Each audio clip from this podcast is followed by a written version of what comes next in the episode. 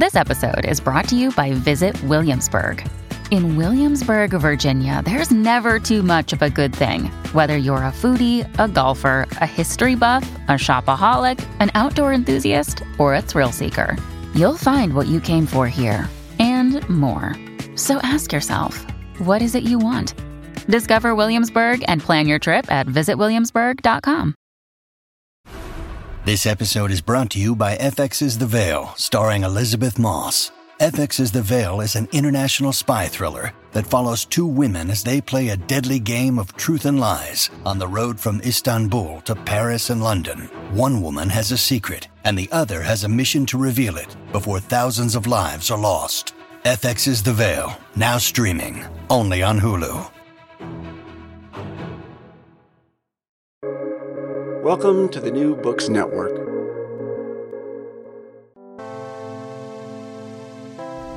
Hello, world. This is the Global Media and Communication podcast series. I am Aswin Punathambekar, the director of the Center for Advanced Research in Global Communication. This is Jing Wang, the senior research manager at CARG. Our podcast is part of a multimodal project powered by CARG here at the Annenberg School for Communication at the University of Pennsylvania. At CARG, we produce and promote critical, interdisciplinary, and multimodal research on global media and communication. We aim to bridge academic scholarship and public life, bringing the very best scholarship to bear on enduring global questions and pressing contemporary issues. Welcome to the Global Media and Communications Podcast. I am Ignatius Suglo, a postdoctoral fellow at the Center for Advanced Research in Global Communication, and your host for today. Joining us today is Thomas Chen, an assistant professor at Lehigh University and the author of the book Made in Censorship The Tiananmen Movement in Chinese Literature and Film. Welcome, Thomas. Thank you so much for having me, Ignatius. Yeah, it's a pleasure to um, have you today, and thank you for making the time. Um, so, before we, you know, continue, can you just begin by telling us a little bit more about yourself and your research interests? Sure. Um, I am currently an assistant professor of Chinese at Lehigh University. Uh, my story, I guess, begins in, in Beijing, where I was born. Uh, I came to the U.S. when I was seven and a half. Uh, my parents and I moved quite a bit between the states of Pennsylvania and California. Um, uh, eventually, I did my undergrad at Cornell.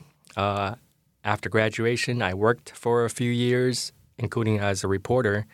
And then in 2009, I started uh, a PhD at UCLA. And after that was completed, I came to Lehigh, where I teach and write on modern Chinese literature and film.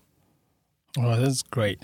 Um, so, what sparked your interest in the Tiananmen movement, um, particularly, and how did this project come about? I mean, what's what was your journey leading on to this project? Thanks for that question. I didn't settle on Tiananmen uh, in the beginning. It was somewhat of a circuitous journey very early on in my PhD tenure, I was uh, drawn to the subject of censorship. And it was only later on that I realized why. It's because of my experience as a reporter. So after graduating from college, I worked as a police reporter at a local newspaper in, of all places, Lansdale, Pennsylvania. And that was certainly an exciting job for for a young person, right, uh, right out of college, to be on the police beat, to to cover breaking news. But it was also exhausting, and, and I quickly burned out. Right before I started my PhD at UCLA, I actually interned, you could call it interning, you could call it being a, a part-time correspondent for two, uh, you know, media companies in China. The first is 21st Century Business Herald, 二十一经济啊二十一世纪经济啊报道. I worked there for a few months, And then I worked for the English service of China Radio International, CRI. It was those experiences on hindsight that made me interested and, and perplexed about the, the complex workings of censorship.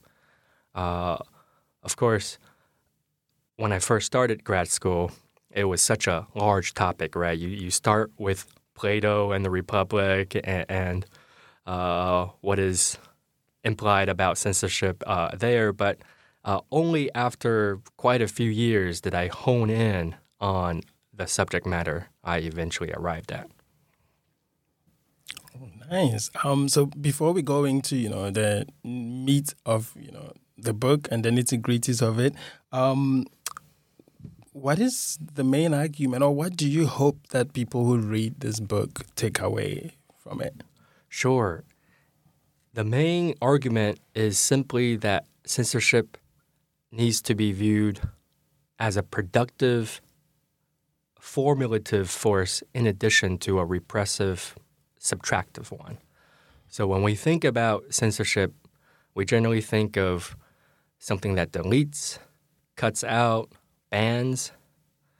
But what I want to emphasize with my book project is that it's also very shaping of narratives, of the stories that we tell. So it's not only leaving certain voices unheard or unspoken, uh, silencing uh, certain voices, but broadcasting and promulgating authoritative or official discourses. So it's there's a duality I wanted to tease out with my book. Yeah, no, that's great. And um, you know, talking about your own work as a reporter early on, um, also kind of shines um, a bit more light on um, some things that I was thinking about. Um, and you know, the Tiananmen movement and its aftermath, right, have been um, viewed as, or it is a lot of things, right, um, to different people in different places, and you engage with it as a media event. At least from my understanding, right? And you provide a deeply contextualized media history of the movement and its aftermath. And, you know, so I guess my question is what informed your choice of literature and film um, as a way of looking at um, Tiananmen, the Tiananmen movement? Thanks for this question, Ignatius. Uh, there, there's several ways I, I, arrived at Tiananmen. First and foremost is on, on, the subject of literature and film. It's those are my fields. Uh, those are my passions. Uh, I love reading uh, especially works of literature. I love watching films, so it was natural for me to hone in on these media for, for this project.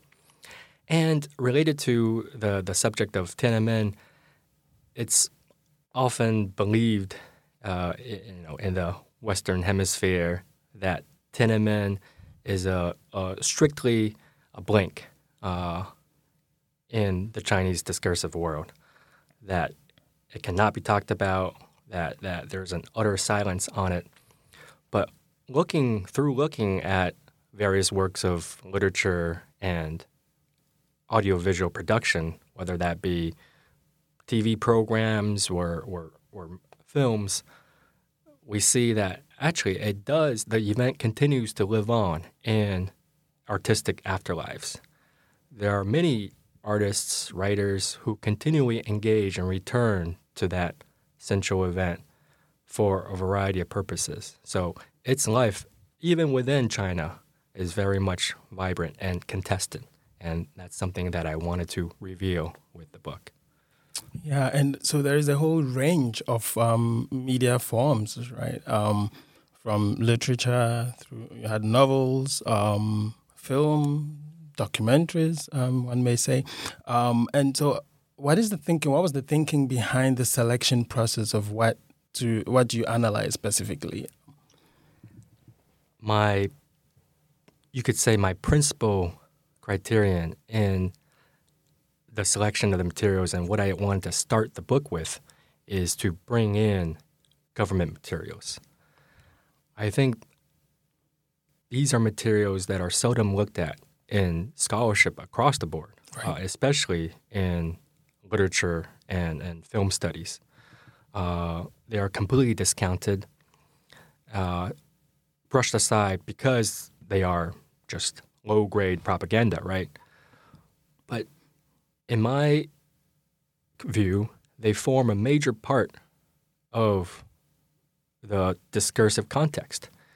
There was massive output in literary and audiovisual materials in the immediate aftermath of June 4th by the government at all levels and in many different geographic locations.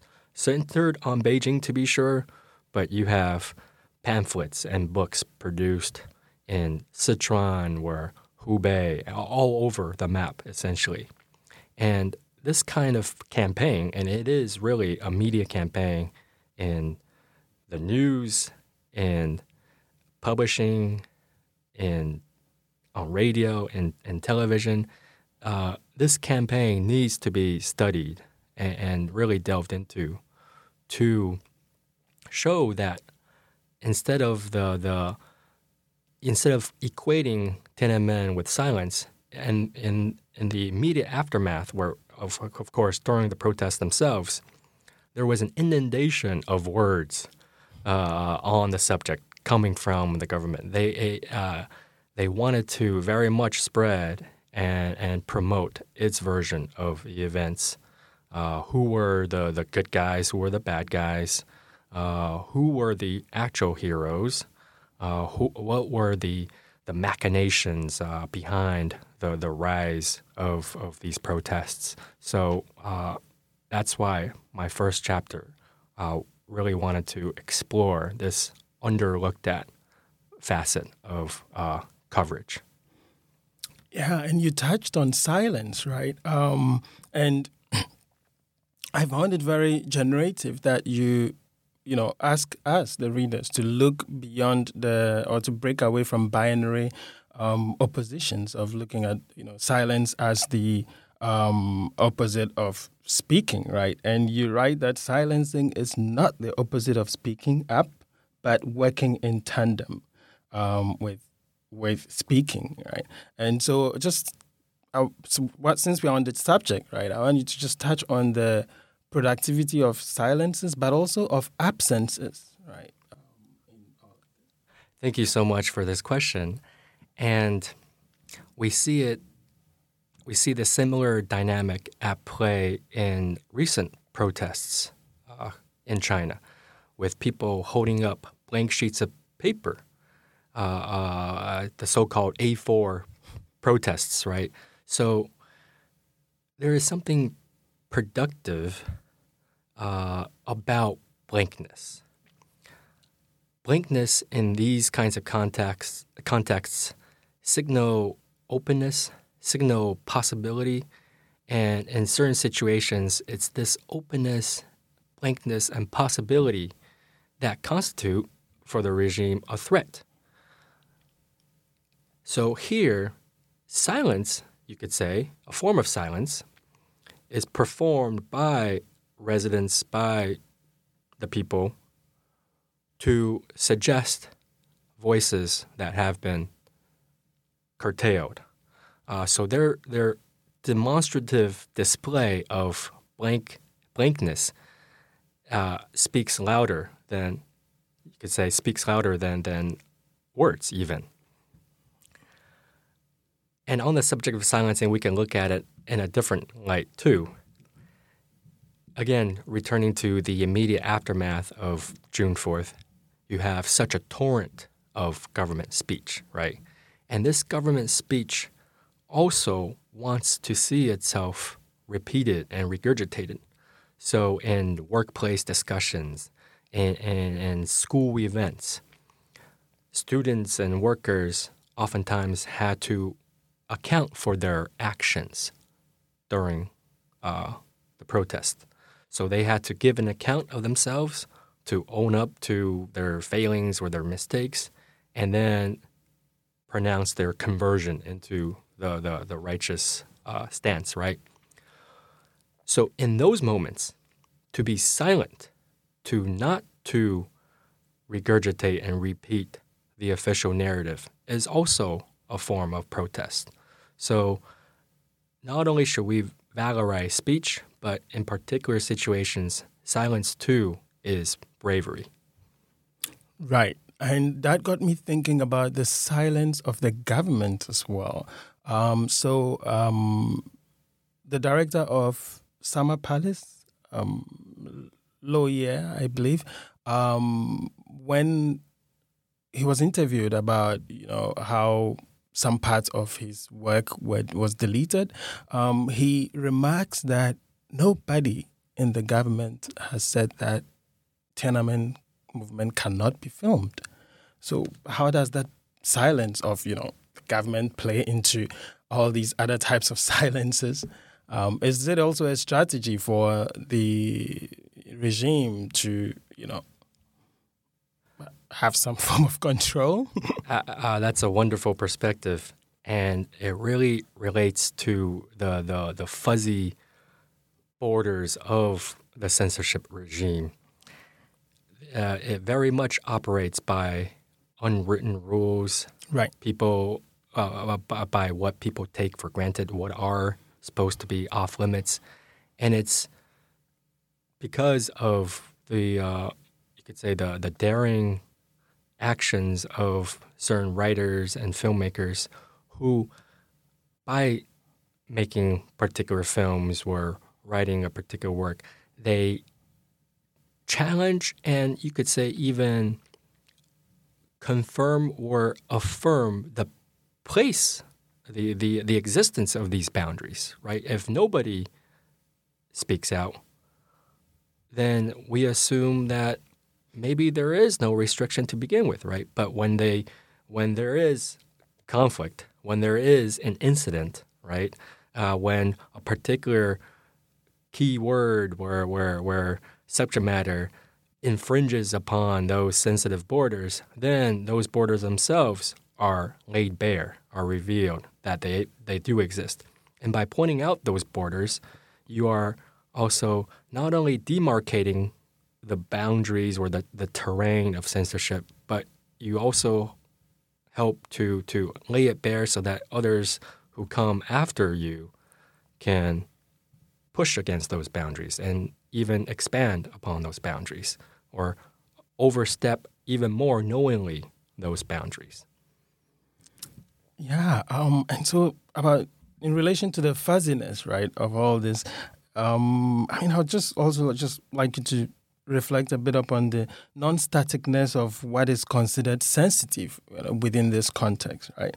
Um, where um, some in some part of the book you talk about, you know, one thing that is that receives approval and is considered okay and fine, um, and in another time and space is considered, you know, not appropriate by the regime. And I think that was in relation to um, the work Flutter Flag of the Republic Yes, and we see a, a similar dynamic play out recently. I just read a New York Times article on how scientific articles on COVID that were initially published by Chinese scientists were later retracted, withdrawn because of government pressure.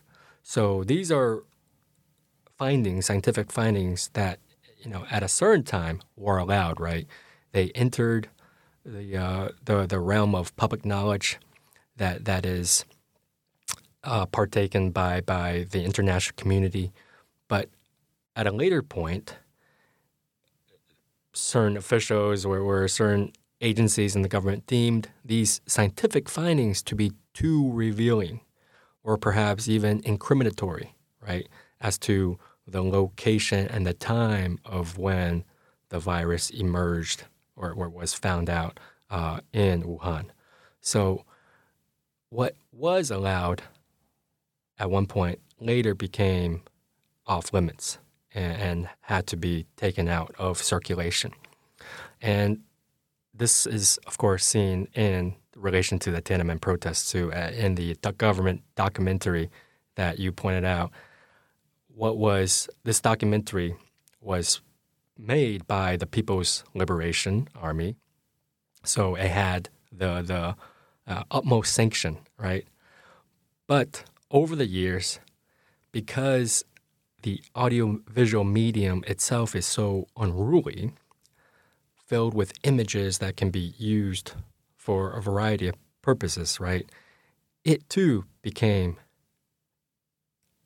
too provocative.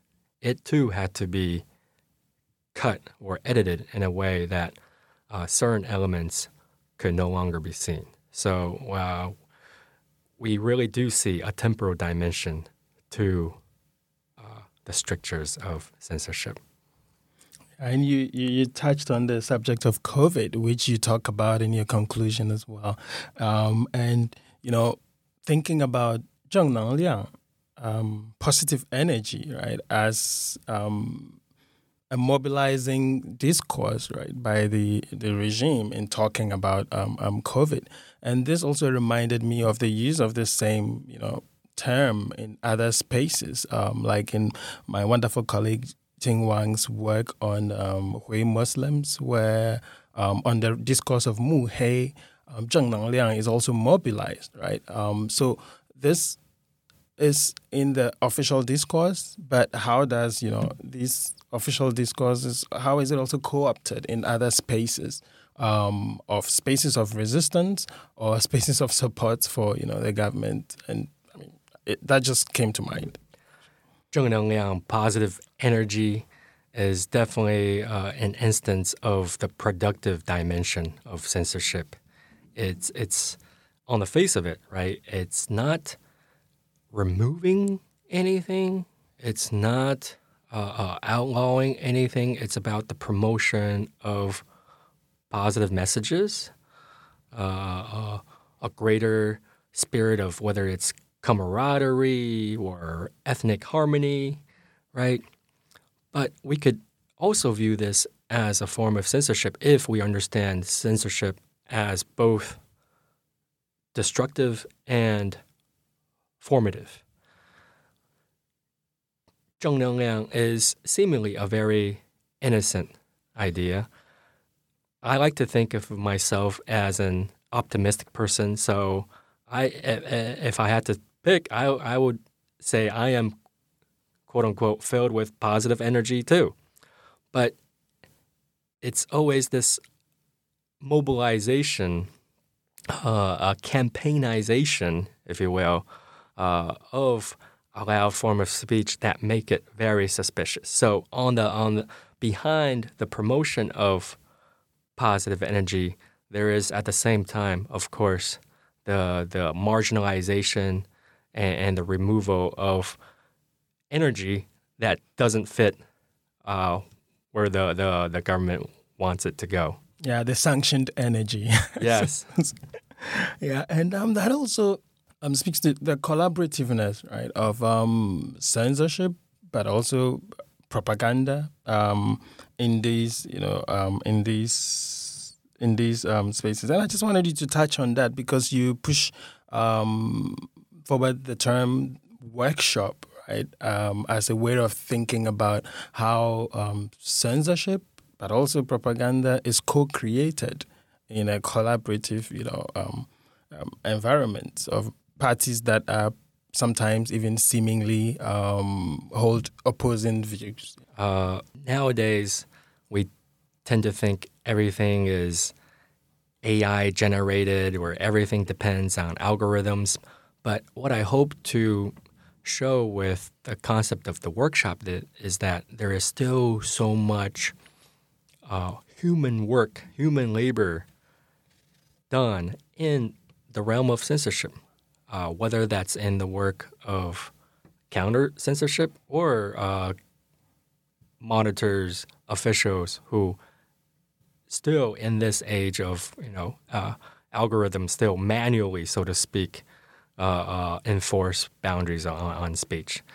And the idea of workshop uh, is is conducive to thinking of censorship in a collaborative manner, as you say. A, work, a workshop is some something that multiple people, a lot of people participate in. And there is a back and forth to this creation, to this production. It's not one person making everything happen, but even people learning from each other, helping quote unquote each other uh, to make things. And here I'm talking about not just uh, resistors, right? Not just the intellectuals, writers, and artists who learn from each other, who support each other in resisting censorship, but censors themselves, policies themselves are refined and uh, are, they they too learn from what's out there. So there is a mutual education uh, at work here.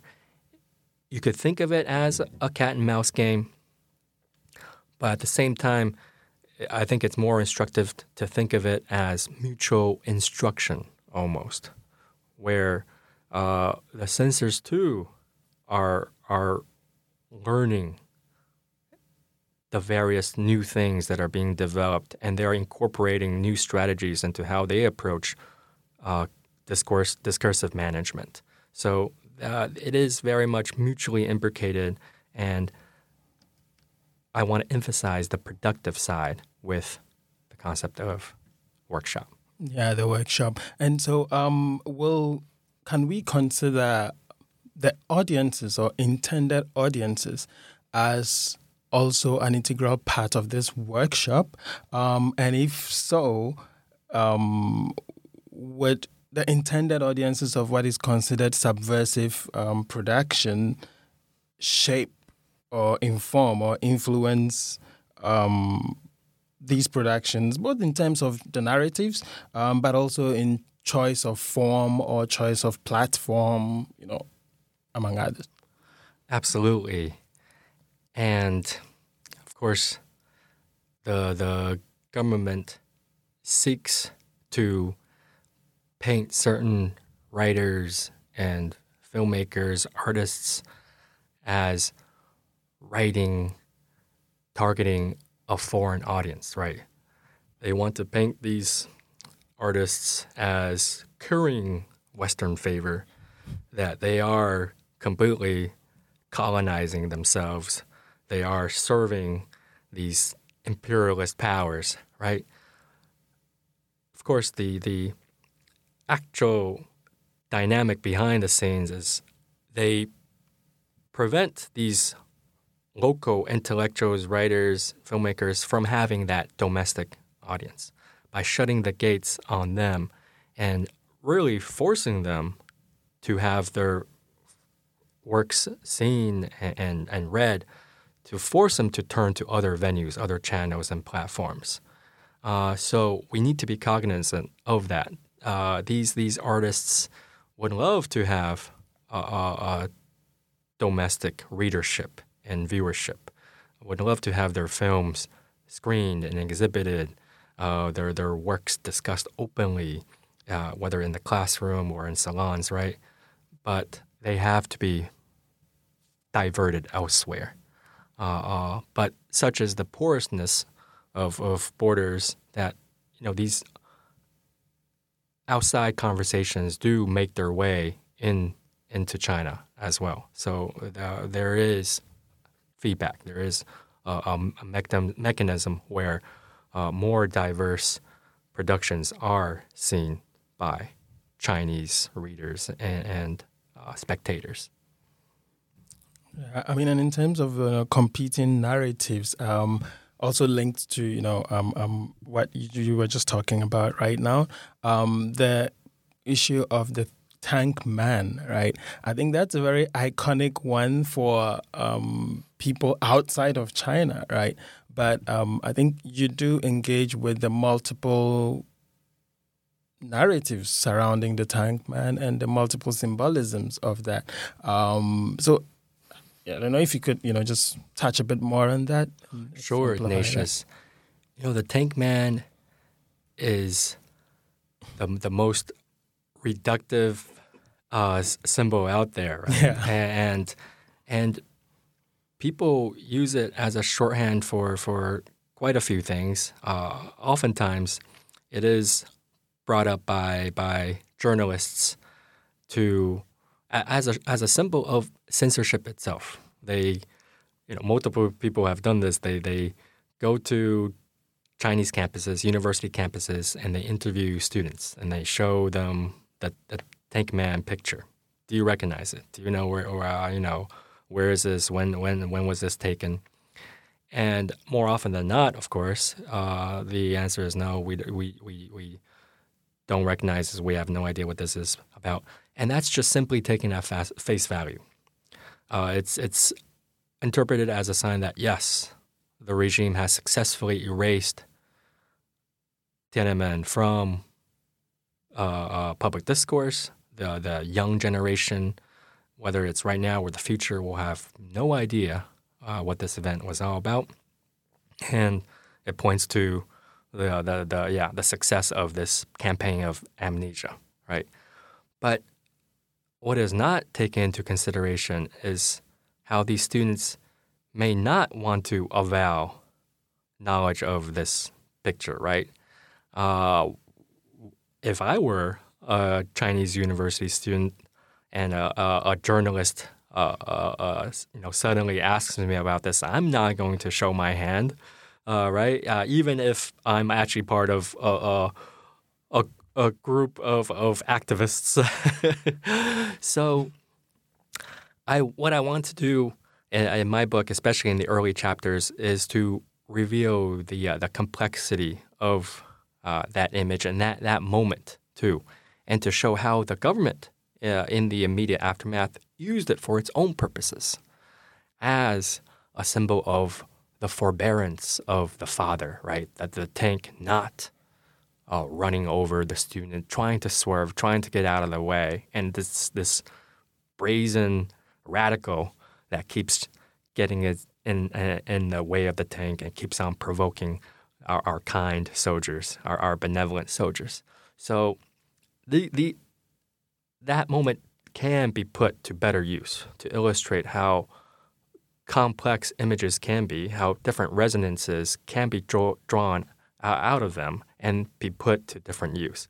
But of course, what's interesting about uh, that clip as seen on Chinese television, right, as seen on Chinese Central Chinese uh, TV, is that later it became too provocative even for the the, the official narrative. Uh, it too had to had to disappear, had to be you know uh, scrubbed from from the uh, the the Chinese sphere. Yeah, um, on the recasting of narratives, um, and which also feeds into you know a broader um, issue of um, political participation as well in many of the uh, works that you analyze, and you say this explicitly that um, political participation is seemingly replaced with sexual and commercial consumption, um, and that is reflected in some ways in some of the um, works that you, the films and, and literature that you analyze. And um, yeah, I was just wondering if you could reflect on that and um, also in terms of how it fits into the broader rise of consumerism in the aftermath of Tiananmen in the 90s, in the late 80s and 90s. Sure, Ignatius. You see this most uh, evidently in the film Summer Palace. And in uh, for the movie Summer Palace, it's often been read as a very depoliticized treatment of the protests. Uh, that the, the students, the college students, are shown to be uh, simply dabbling in protest, right? What they really care about is having sex with one another, having a good time, going to parties, and they are not really politically committed. So, in such a reading, this film actually supports the government narrative that these students are just immature, they didn't know what they were doing, uh, they had their brains washed momentarily, right, by the fervent uh, uh, uh of the times. But because of the crackdown, uh, we set China on the the better path, the the, the good path, uh, taming the these hedonistic energies. My chapter, on the other hand, seeks to show that it's because of the violence, because of the crackdown, and, you hear the bullets in that film, that the political way of life is shut down, and it is the the hedonism, the the the the that's allowed to run more rampant. Uh, if you are uh, buying things, if you are uh, having sex, no problem. That that we uh, we we have no no issues with that as long as you don't engage in in street protests, uh, and as long as you don't challenge authority, right? So there there are, there is a different way of looking at the film Summer Palace that resuscitates its energies. Uh, so here we could think of the the libidinal energies of the students as something emancipatory, as something revolutionary uh, that had to be tamed uh, uh and, and, with violence, with with uh, gunfire, uh, and then we have the the 1990s depoliticization where everything becomes money, 一切向前看, uh, looking forward and looking at money too. Yeah, I like how you know the polysemic readings of this um, um, um, this phrase, right? You know, Wang Qian and Wang Qian. Um, that that was very interesting. Yeah, that was an interesting one. And um, in all these works as well, I mean, I found that um, women played a major role in terms of the characters that were being portrayed, right? Um, and so I was just wondering if that has anything to do with and how that fits into the broader, you know, Maoist rhetoric of, you know, female empowerment, women equality, and all of that. Because I mean, in most of them, that was a trend that I could I could see, which was great. Sure, and what really jumps out to me at the moment about about this on this topic is in these in those uh, works of government propaganda, uh, it is male dominated. Uh, we see uh, um, masculinization or militarization of social life as depicted in, in, in, these pamphlets and these works of reportage. Soldiers, uh, uh, once again, are, are lionized they become martyrs, right? And it's their sacrifice that is supposed to wake up the entire populace. What is the role of women in such portrayals? Very much a subservient one of serving men, whether it's mothers at home uh, uh, who, who uh, generously send their, their, their sons to the front lines, right? Or wives and fiancés and girlfriends who then mourn the death of these heroic figures. And towards the end of these you know many pieces, many such pieces, uh, we have descriptions of their sisters or their uh, girlfriends taking up the gun, uh, being bestowed the, the, the gun of the army, right, and to continue the cause left behind by their dead brothers or their uh, dead spouses, dead boyfriends.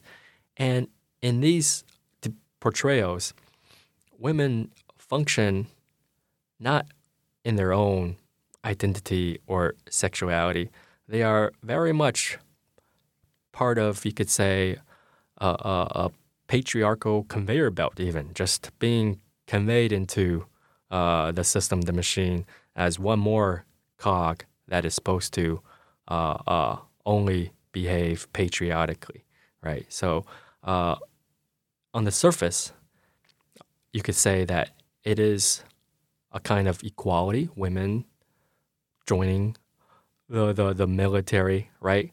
But it's really not activating uh, their themselves, their their their their true selves. Yeah, and how does that compare? So the government productions, how does that compare with um, productions that were considered subversive. Yes. So in in these other works, these women are allowed their own voices. Right. And not in a do- government documentary, but in uh, this will be a underground documentary. I graduated, for instance. Uh, you have women interviewed, speaking to the camera in their own voices, telling the audience, you know, what they saw, what they witnessed, and also giving their views on a variety of subjects so that their beings are not instrumentalized, they're not reduced to serving a particular larger goal or larger function. Uh, they are allowed to talk about something as varied as study abroad or their sex lives uh, or how do they see their future, right? Uh, their full humanity is allowed to come in, come into being, uh, rather than uh, being forced, being being ta- having their, their stories tailored to serve a single message. Yeah, no, that's and I just want to bring us back to you know the issue of um, form and platform that we talked about a bit earlier on, and so I was just thinking with the increasing access um, to the internet in the 1990s, um, censorship moved online right gradually, and um, the cyberspace here is treated with logics of geopolitical space right? And with the aim of achieving internet sovereignty in, in China. And so I'm just beyond the overdetermined discussions on the Great Firewall of China. Um, how was the internet, right, in the in the nineties? How did it shape um, censorship, if at all? You know, uh, the the term internet sovereignty is a really interesting one. Uh, on the one hand, it seems to lend a lot of credence to Chinese government policy. Just like how sovereignty is something that so many nations uh, strive for, right? So many nations that uh, were the victims of imperialism and colonialism, they fought for sovereignty and and so therefore sovereignty is always a good thing. And when it applies to internet it's it's understandable too right? So that's that's that's uh, the uh, what what the term wants uh, uh, believers to, to to think. But then when you actually look at the practices of the the Chinese censorship regime it's definitely not one of sovereignty uh, they do want to maintain sovereignty when it comes to its own territory, right? But on a, on a on a international scale, it's very much an extraterritorial agenda that they, they're pushing. So sovereignty and self-determination on the one hand, but actually violating sovereignty, violating internet sovereignty, uh, uh, seeking to influence global discourse uh, uh on the other, whether it's online, uh, with TV, other forms of media. censorship itself, it's founded on sovereignty, founded on its rules and regulations and laws, but at the same time, there's always this extraterritorial ambition to it that seeks to expand and conquer new territories, that seeks to replicate its regime elsewhere in other parts of the world to, to grant itself legitimacy. Yeah, that's great. And so, I mean, I must say, though, that the prose is beautifully written. I mean, um, and captivating. When I was reading the book, I mean, I just couldn't put it down at multiple points in time, right? And so also there's this the issue of you know weaving in very different types of material like literature film documentaries into one coherent narrative which you do beautifully. Um, and what i'm just wondering is and this is something that i do in my own work and that I am thinking about um, is that what does looking across different forms or different types of material offer that looking at one kind doesn't? I mean, you could have just focused on literature, right? Or just on film or on documentaries. So, in our training, we're always uh, taught to to be be medium specific, and obviously for for good reason. And studies that cross these different forms are always looked a little uh, suspiciously at, right? Uh, uh, you know, uh, can one thing that applies to one medium really apply to another med- medium? So, what I try to do with my book is to show two forces, uh, both forces at play. Uh, there, there are things that cut, across different media, different forms. F- for instance, rules and uh, regulations uh, that do apply no matter what the media. But then in the study, also attending to specificities and peculiarities of form. I'll give you one instance. In the aftermath of Tiananmen, the government produced a lot more literature, textbooks, pamphlets, things of that nature, so much more than audiovisual productions, uh, videos, films. And it's because of the inherently multiplicity or an inherent multivocality of the audio image, uh, uh, both sound and pictures. Uh, it, those things are much harder to tame and restrict and put to singular use than, than, than words, right? And, and so, therefore, uh, that is curtailed uh, in this campaign. Today, if you go on Baidu and you search for sensitive terms, uh, whether it's Tiananmen or, or some uh, other other terms, you'll always get more textual links than image choices. So uh, images are, are do do uh, come in for, for harsher treatment, and so I want to preserve uh, the the difference uh, across these various media, right? But also sh- showing, trying to show larger forces that uh, reverberate and, and cross cut them as well. Yeah, no, I found looking beyond and between these um, forms to be very generative. And um, you talk about your personal experiences with censorship in in the book, right? And I would just love you to elaborate a little more on that. Um, I think for me, the most important thing in writing this book, one of the most important things is to be always self cognizant and to be self reflexive about my practice. And this book, even though it's published in the US, I'm a scholar working in the US, it's still shaped by censorship. Not in the expected sense of uh, my visa being restricted or or you know my, uh, materials that I want to take out of China getting stopped at the border. No, nothing's uh, like that. But in in at least these ways, in the choice of subject matter to begin with, we would think that in the U.S. we enjoy complete academic freedom, and we do to a huge extent, uh, an extent that you know you, you do not find in, in a lot of other places.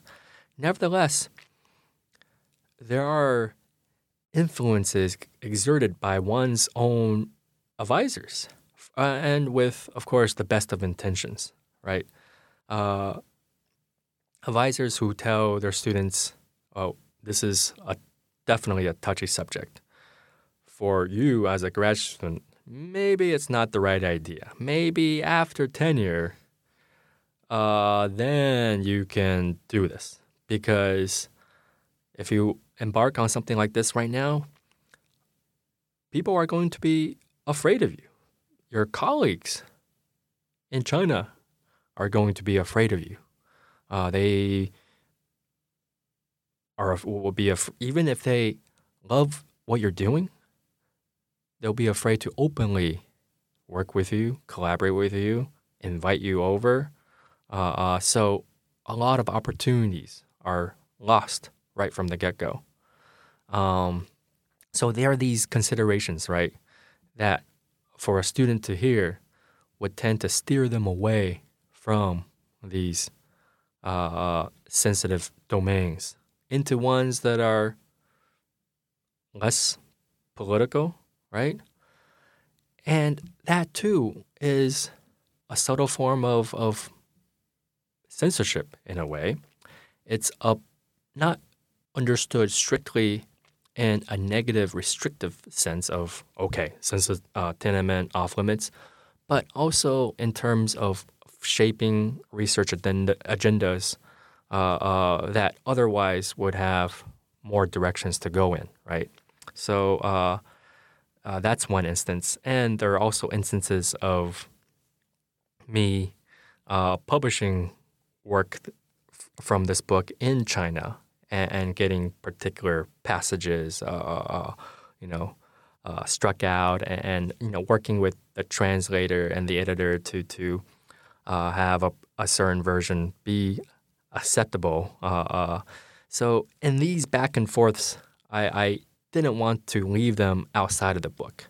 I wanted them to bring them into the book as part of the larger consideration. Uh, this is what happens uh, uh, when we write, engage, and, and deal with censorship. It's never just an external object that we study, that we can remain distant from, but it filters into our very practice and it influences our intellectual formation. Uh, and um, as we draw towards the end of you know our conversation, I would like to just bring us back to the cover of the book, which I found very brilliantly captivates the main you know argument that you make in the book, right? Um, so we have the redacted words um, and the reinscribing of, um, of of the words on the cover of the book. I mean, can you just talk about that? I'm glad you you like it, uh, Ignatius. Uh, this cover has grown on me over, over time. Uh, I.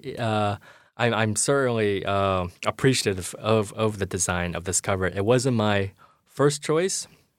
My first choice was, and of course, I'm no graphic designer, nor am I in marketing, so uh, uh, I cannot make the final call in this area. But what I had conceived uh, uh beforehand was having uh, like like a newspaper uh, print uh, completely covering the, the, the cover of the book, right? And with all nearly all of the words blacked out with, with, with you know, say black marker, but only the words made in censorship, the Tiananmen movement in Chinese literature and film uh, left. So these words would be uh, uh, visible in different places. So it's you know somebody using what's already available to to create the uh, the the the title of the book. But uh, you know the, the the team at Columbia decided you know this this is not uh, very very sellable or uh, very very striking on the on the book stand. So this this was agreed upon, and I it, it has grown on me uh, over time. Sure, it, it does uh, it does capture uh, some of the central themes of the book. Yes, I mean I, I really like it. And so, what should we expect from you next after this book? I am working on something new. I'm not at a stage where I can share it publicly yet. Right. But I will say that you know, as scholars, we are always drawn in at least two directions. On the one hand, you know, in, in the aftermath of, of publishing a book, uh, there there is a, part of you that wants to keep on tilling this field, right? There's there are other things that I do want to write about censorship that I didn't get to, and, and other avenues I want to explore uh, in relation to this, and I will pursue that. But the other force is to do something completely new, completely different, and to expand uh, uh, what your area of expertise is. And for my second book project, that's what I'll be trying to do. Uh, something that really is challenging, something that takes me out of my comfort zone, and uh, ultimately, that's that's why we aim for for uh, uh, mundane things like tenure, right? So that we uh, uh, after we you know we have it, we can be even bolder in the intellectual choices that we make, and that's what I hope to be engaged with for for the years to come. Yeah, no, I really look forward to you know seeing what else comes out of it because you know as scholars as well, um, finishing a work offers as many answers as it does questions, right? For um, going on to different directions as well. Um, Tom, thank you very much um, for making the time and for having this conversation with us. Uh, I'm really, really grateful. And um, thank you all for listening. Thank you, Ignatius. It was a wonderful conversation. Yeah. Thank you. thank you for listening to our Global Media and Communication podcast. If you have any questions, please feel free to reach out through our email, cargc at asc.upenn.edu, or follow us on Twitter. Until next time.